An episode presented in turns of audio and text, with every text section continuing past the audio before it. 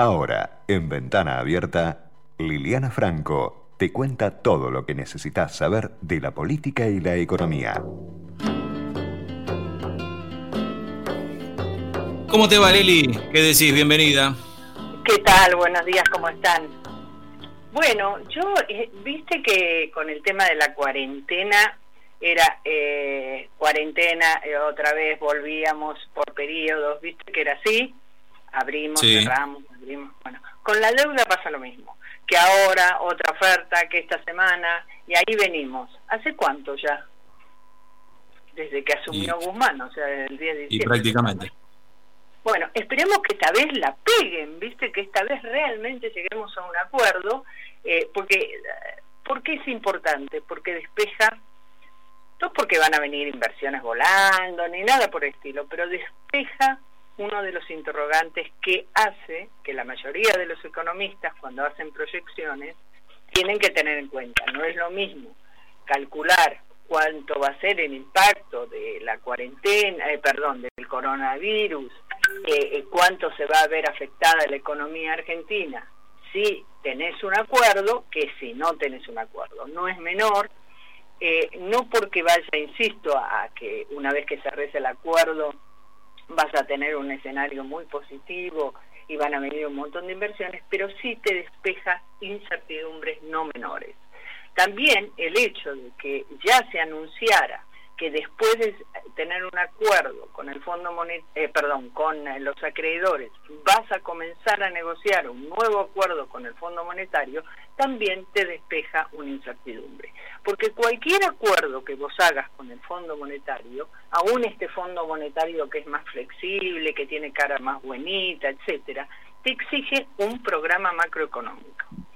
Y esto es lo que los especialistas están reclamando, porque no lo tenés, no tenés mucha claridad sobre el programa macroeconómico, que te puede dar pautas, pautas si realmente Argentina va a tener un horizonte razonable y sustentable en el tiempo. Por eso yo espero, espero realmente que se cierre, eh, si fuera posible esta semana, o que si, se llegue a un acuerdo para que se avance con el otro, que es con el Fondo Monetario, o que alguna vez podamos conocer cuál es el programa macroeconómico que el ministro de Economía, Guzmán, que cada vez tiene más peso dentro del gabinete, eh, está pensando para la Argentina.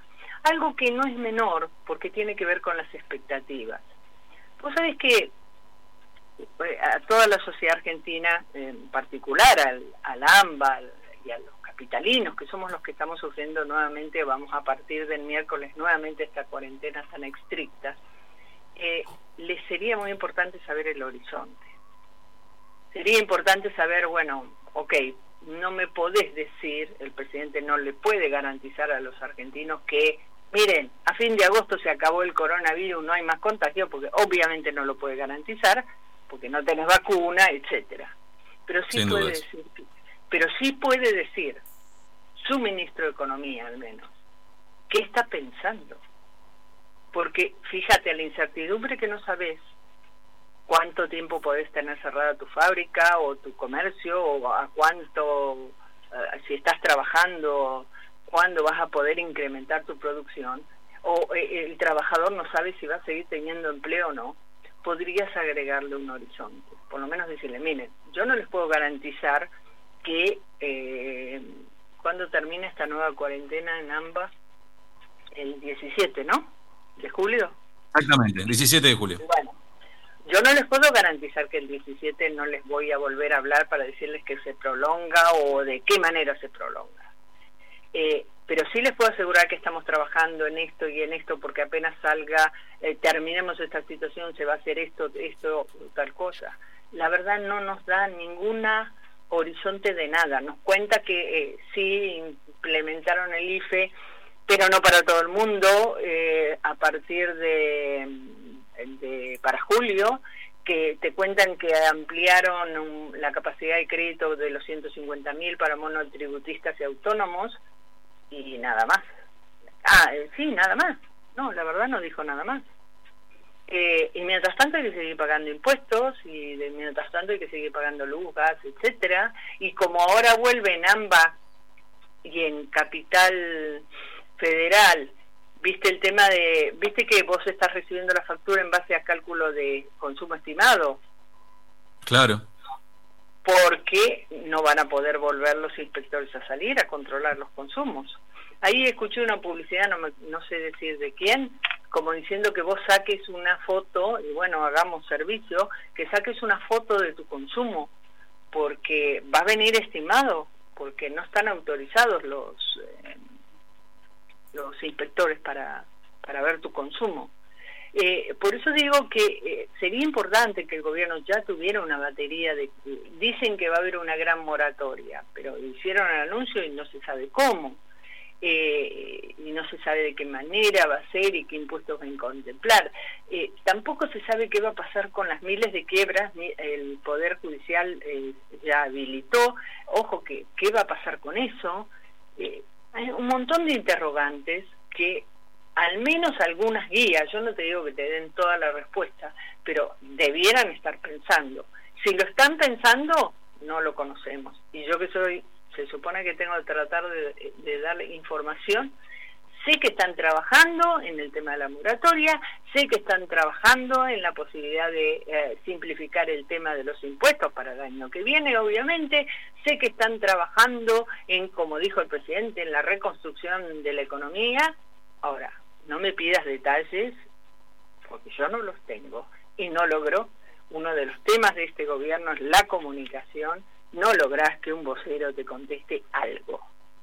Eh, y entonces a mí, con los años que tengo de profesión, no me gusta decir lo que no sé o lo que no me consta, no me puedo basar en más rumores. Entonces, creo que en este momento, una sociedad que está muy sufrida, que, eh, que tiene situaciones personales por ahí muy dramáticas, que no sabe si va a poder seguir o cómo va a seguir, al menos las autoridades, que para eso las elegimos, debieran decirnos en qué están trabajando, en hasta dónde llega eso en que están trabajando, porque nadie les va a pedir que tengan todo armadito, pero por lo menos algunas señales.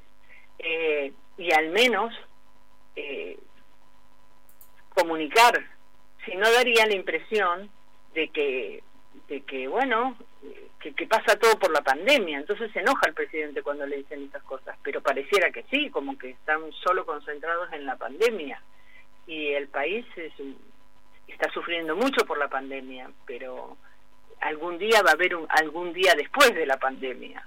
Y no tenés precisiones, no tenés detalles, no tenés más que líneas tiradas así como las acabo de decir yo.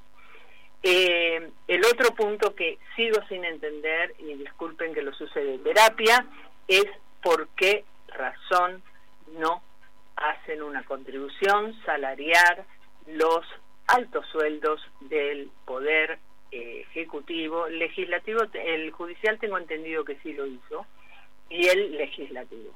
Sigo sin entender. En esta eh, cuarentena hay hijos y entenados una cosa es la persona que recibe a fin de mes su sueldito completo, depositado además en tiempo y forma, porque el Estado tiene eso. El día primero o el día 31 te deposita. Yo no creo que la mayoría de los argentinos tengan esa suerte. Y eh, completo, no tiene reducción. Y no hablo de los sueldos de los empleados públicos que son bajos. No estoy hablando de eso. Estoy hablando de los que superan los sí, mil y más. No han hecho el menor gesto. Y lo voy a seguir reclamando en cuanto micrófono y espacio tenga, porque me parece que hay gestos que hay que hacer. Hay gestos que hay que hacer. Y además, porque Pero... ese dinero, lo vuelvo a repetir, surge de los débiles y casi menguantes salarios privados o esfuerzo privado. ¿Decías? No, no y, y no, que, que, te bancamos, te bancamos. Acá, acá dijimos, puede llegar a representar el menos, menos del 1% del dinero necesario, lo que pueda... Pero la nada, aunque sea la nada misma, mirá lo que... Puede ser el 0,1, pero yo quiero gestos. No, no, no, no estoy pidiendo que salvemos al país con el dinero de los funcionarios públicos, pero algo hay que hacer. Pero es que además es injusto, vos le estás pidiendo al sector privado que se quede en su casa, que se, que, que se gaste sus ahorros para vivir o que se las arregle como puede, y resulta que no le suspendes el pago de impuestos, porque no se lo suspendes. Y cuando vayas a una moratoria de aquellos que no pudieron y no pudieron pagar, la moratoria no significa que te lo regalan. La moratoria significa que ese señor que no pudo pagar los impuestos porque no, no pudo trabajar y no fue porque no quiso, ese señor va a tener una deuda, y va a tener una deuda con el AFIP, y va a tener una deuda con el banco, si tomó esos miserables 150 mil pesos, y va a tener una deuda más las deudas que están tomando a nivel privado la gente. Porque acá hay algo que no estamos diciendo. La mayoría no accede a los préstamos, incluso de esos 150 mil a cero tasa. Entonces la mayoría se está endeudando y lamentablemente con usureros porque a ver si nos creemos que todos tienen ahorro debajo del colchón. Y no es así. Entonces, salir de esto va a ser a nivel personal, va a haber muchas situaciones dramáticas. Y resulta que los funcionarios públicos no tienen el menor problema de cobrar enterito el sueldo. Y encima hay el tupe de algunos sindicalistas del Estado que se quejan porque van a cobrar en tres cuotas el, el aguinaldo. Hablamos, eh, creo que fue entre... caradurismo, son el colmo del caradurismo. Entre, no recuerdo si fue jueves o viernes, tal vez producción me ayude porque yo no, no lo tengo presente, eh, hablamos del paro de los judiciales. No, no, no, no tienen vergüenza, no tienen vergüenza. Porque hay gente que ha perdido el empleo, hay gente que ha perdido su negocio, hay gente que no tiene nada. Y no hablemos de, la gente que no tiene nada de nada. Y no hablo de planes. De un montón de argentinos que ahora parece que el gobierno descubrió, los gobiernos y los políticos descubrieron que había un montón de argentinos que no estaban registrados.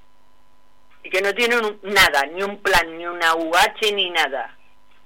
Parece que cuando leían informalidad no sé qué pensaban, que era un numerito de qué, de mm. lotería, cuando decíamos una economía informal del 35%. No, realmente estoy indignada yo creo que la clase política tiene que estar a la altura de las circunstancias que se vive. Tiene que estar a la altura. Y si no lo hacen colectivamente, hacerlo individualmente. Sé que hay algunos legisladores que lo han hecho. Y que incluso no quieren que se haga público. Porque como esta indignación que estoy compartiendo con todos los oyentes, la tengo cuando hablo con los políticos para buscar información, les digo lo mismo, ¿eh? Y peor también. Eh, y me enteré que algunos lo han hecho a nivel personal, pero que yo me sobran los dedos de una mano. Y que no lo quieren hacer público para que no suene que están, digamos, eh, haciéndolo para, para... Sí, sí, sí, está claro. Lo, que, lo que tendría que ser, Lili, es una declaración pública, es una postura institucional, decir, eh, que, que las cámaras se pronuncien. Sergio Massa por un lado, Cristina Fernández por el otro, digo, por, para mencionar instituciones. no es por defenderlo, pero Sergio Massa hizo un proyecto, ¿te acordás? Sí, sí, sí, está bien, pero... Me lo voltearon, pero dos segundos tardaron. Sí, sí, sí, sí. ¿Te acordás? Por eso digo. No me acuerdo cuánto era, si era el 20% del... Sí, y además 20%. era acotado en el tiempo. Era acotado en el tiempo, mientras dure esta situación, que me parece perfecto. Yo no estoy pidiendo que se lo recorte. Y yo siempre fui la que defendí de que los eh, ministros, el presidente, las altas autoridades de la República Argentina ganen bien.